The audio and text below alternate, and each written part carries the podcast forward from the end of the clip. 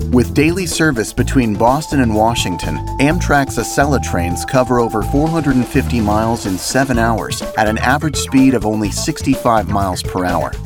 By acquiring more modern trains and reducing congestion on the Northeast Corridor, Amtrak plans to increase speeds of up to 220 miles per hour by the year 2040.